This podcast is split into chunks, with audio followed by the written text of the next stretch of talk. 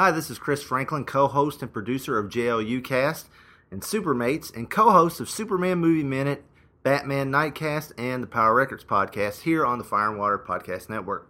I would like to share with you another episode of FW Presents Find Your Joy.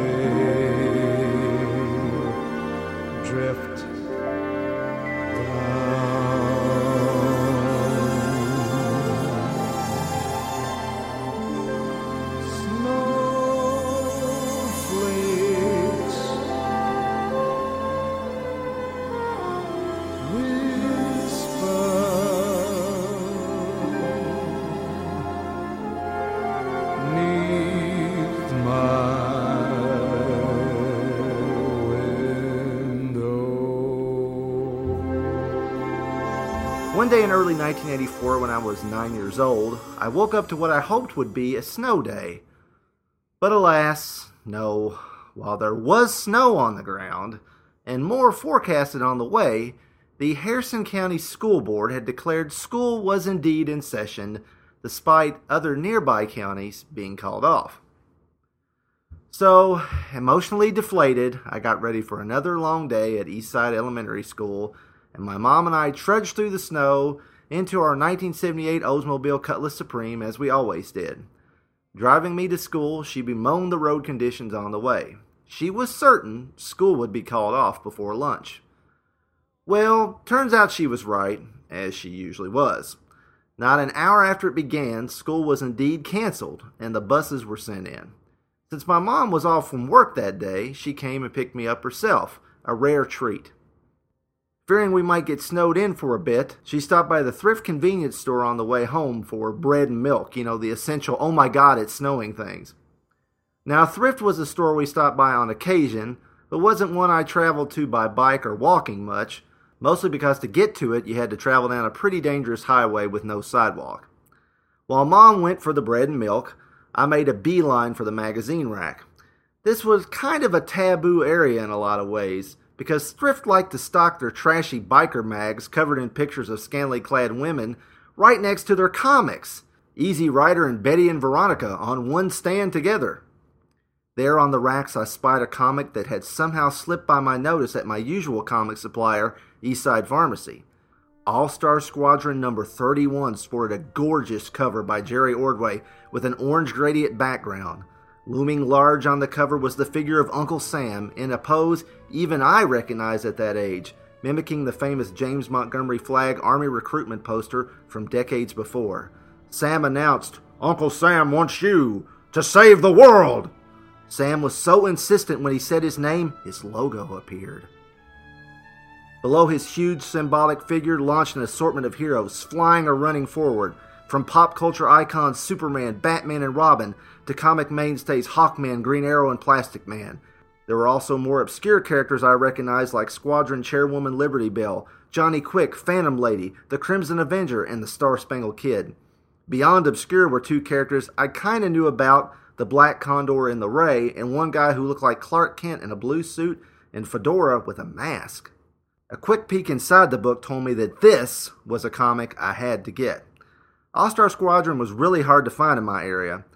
My collection started with issue number one, but was very spotty, which was frustrating because I loved me some Earth 2 ever since first encountering it in the very last issue of All Star Comics, issue number 74, when I was but three years old. The idea of a parallel world where the heroes were mostly familiar, but just different enough to be interesting, was very appealing to me. It seemed like Earth 2 was the world where anything could happen, and it often did. Batman had died on Earth 2 after all, and another of my earliest comics was Adventure Comics number 463, where the Justice Society of America avenged his death. So see, Marv Wolfman, I got it, and I was a little kid. So, so I took the All Star Squadron comic to my always accommodating mother, and we made our way through the falling snow back home. Stripping away the layers of coats, scarves, hats, and gloves, I settled onto the couch to read the issue in earnest. The comic begins with Mystery Man Midnight, that masked Clark Kent clone from the cover, racing through the streets evading Nazi soldiers while carrying a very important box under his arm. Roy Thomas sets about reconciling the existence of the Freedom Fighters on Earth X with his team on Earth 2. But that wasn't what I was really interested in. What grabbed me was that this issue featured the first full meeting of the entire All Star Squadron, which meant every Golden Age character DC had access to, more or less. JSA Chairman Hawkman and partner Hawkgirl encountered the Ray and the Black Condor on their way to the New York World's Fairgrounds, headquarters of the squadron. When they enter the Perisphere building, they find an assemblage of heroes that boggles the imagination, spread across a half page double spread. Here we get the credits Roy Thomas, writer and editor, Rick Hoberg, new penciler in residence, taking over from cover artist Jerry Ordway, Mike Machlan, inker, Gene D'Angelo, colorist, Cody and Costanza, letterers. Before the meeting officially begins, some of the heroes, like Superman and Green Lantern, set up the meeting equipment above. The other heroes mingle, to mixed results. Robin tells Speedy that Green Arrow is nothing but Batman with a bow and an arrow. He's not wrong. Sandy thinks to himself, Robin better not throw shade on Sandman like that, while Dan the Dynamite chastises the other teens for having no powers. Obviously, there will be no Teen Titans on Earth 2. The members of the JSA and the Seven Soldiers of Victory get along a bit better, but there is some conflict between two heroes, both using the same crime fighting name Manhunter. I didn't know it at the time, but one of the Manhunters, like many of these heroes new to me, were originally quality comics characters that DC had owned since buying the rights in the 1950s, but rarely or in some cases never had used them before. Starman and Phantom Lady greet one another as cousins, Ted and Sandra Knight, a new development that James Robinson will run with in my beloved Starman series of the 1990s. Squadron Chairwoman Liberty Bell makes a dramatic entrance in a modified costume, and after rebuffing her somewhat put out part time beau Johnny Quick, calls the meeting to order. Her roll call is displayed over two double page spreads. Every hero answers in their own fashion, and my young self is introduced to a whole world of heroes I'd only dreamed of before.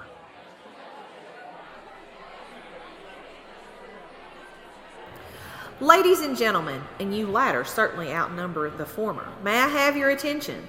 For those of you who don't know me, I'm Liberty Bell, your duly elected chairwoman. As most of you know, President Roosevelt has personally asked that this all star squadron be formed to safeguard things on the home front. His wish is for all of America's mystery men types to belong to one central organization, and I'm proud to see that most of you have responded by being here tonight. I'd guess we better start off with a roll call.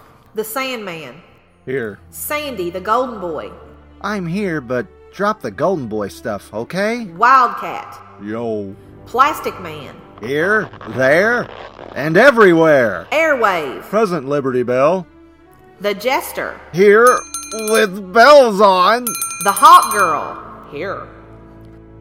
The Hawk Man, Also here. Robot Man, Present. The Spectre, I am here. Starman, Here. Tarantula, Here in spirit. The Guardian, Here. Period. The Batman, Here.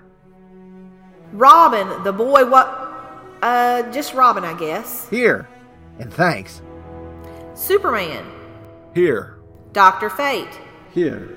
As Kent Nelson, I'm happy to say. Wonder Woman, here. Doctor Midnight, Present. Johnny Quick, Here. And raring to go. The Green Lantern, Here. The Atom. Huh? Oh, uh, um, yeah, here. You seem distracted by something, Atom. Phantom Lady? Here. Now I understand. Johnny Thunder, Understand what? the human bomb. Can barely hear you through that headgear. Manhunter, Here. The vigilante, Right here. And loaded for bear, ma'am. the green arrow, Here. Speedy, stop whispering. Speedy, Er, uh, here. Wing, I have the honor to be present, miss. the crimson avenger, Here. the star spangled kid, Definitely here. the red bee, Present. the black condor, Here. Dan the dynamite, Here and proud of it. TNT, Here, don't show off, youngster. The Whip, At your service, senorita. Mr. America, Here, Sargon the Sorcerer, present. Mr. Terrific, Here and feeling great. Stripesy, Like the kid said, definitely on the scene. The Ray, Here to shed a little light on the subject. one hopes, Firebrand, here, The Flash, Here, Zatara the Magician, Denise Sir, or perhaps I should say, present. Commander Steel, Present and accounted for. um, the other Manhunter? That one's already answered. The real manhunter is right here. Uh, right. That's the lot of us. There's some funny responses, such as Atom being distracted sitting next to the scantily clad Phantom Lady, and Johnny Thunder being oblivious to what is going on right next to him. Seven soldiers, sidekicks Speedy and Wing are whispering to one another, much to Green Arrow's ire. When the second Manhunter is addressed as the other Manhunter, he replies, That one's already answered. The real Manhunter's right here.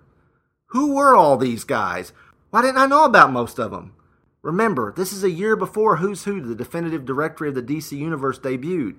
I had met some of these heroes in All Star and in a few other comics over the past six or seven years, but the vastness of DC's catalog had never been so real to me.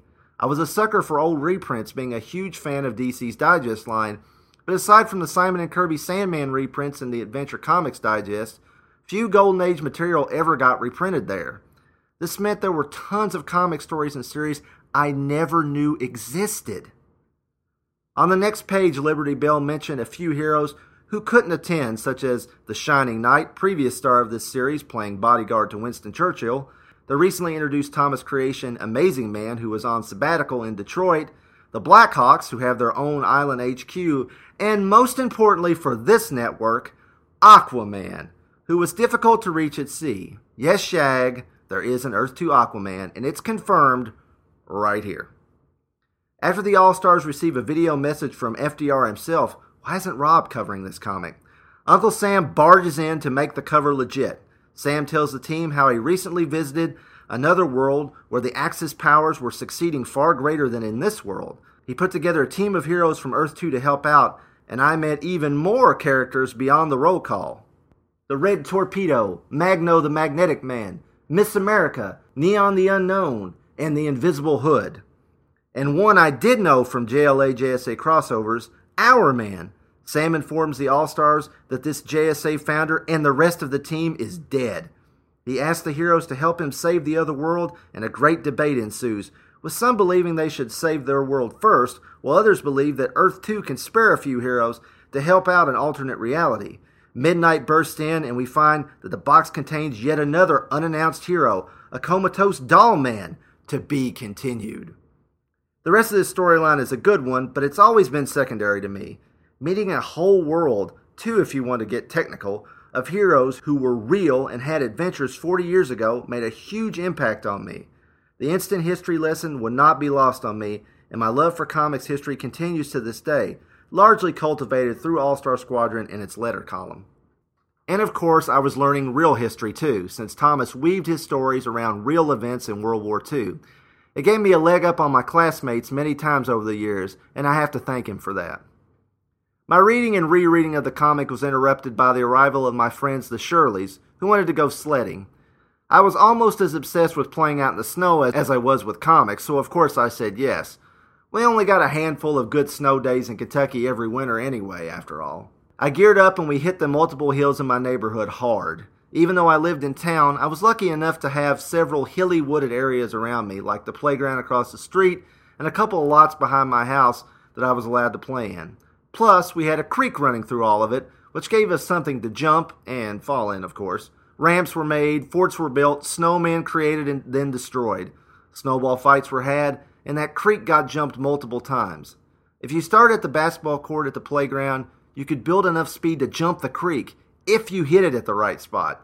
If not, well, you were in it. I came in for some of my mom's homemade potato soup at lunch, and my friends and I returned to the comic, where I showed them all the cool new characters I had discovered. This caused us to start up a strange ritual that we often observed, where we would pick which one of us would play that character if the opportunity ever arose. We did this whenever a new toy catalog for Masters of the Universe or G.I. Joe would come out and would continue to do so for Transformers, Superpowers, Mask, and any other toy line we were into. We even did it with comics like Who's Who. While outside, I grabbed some snow so mom could make snow cream for dessert. If you don't know, snow cream is essentially homemade ice cream that uses snow, sugar, and vanilla. It's delicious, but just make sure you scrape off the top of a deep pile of snow. Don't dig to the dirt or grass. Yuck. After that, it was back outside until supper time. By then, my dad was home, and even though I'm sure he was worn out from a long day at work and driving on snowy, nasty roads, I had to quiz him if he knew any of these characters from his comic reading days as a kid. I'd already established he knew of the big guns like Superman, Batman, Robin, and Wonder Woman, but he also remembered the original Flash, Green Lantern, Green Arrow, and Hawkman. None of these new guys rang a bell with him, unfortunately, but it was fun to share it with him anyway. Believe it or not, after supper, I went back out and played in the snow again until mom finally told me to break it off and come inside. I didn't really mind leaving behind our snowmen, snow fort, snowball fights, and sledding this time. I had this comic to come back to, and I continued to come back to it again and again, year after year, decade after decade.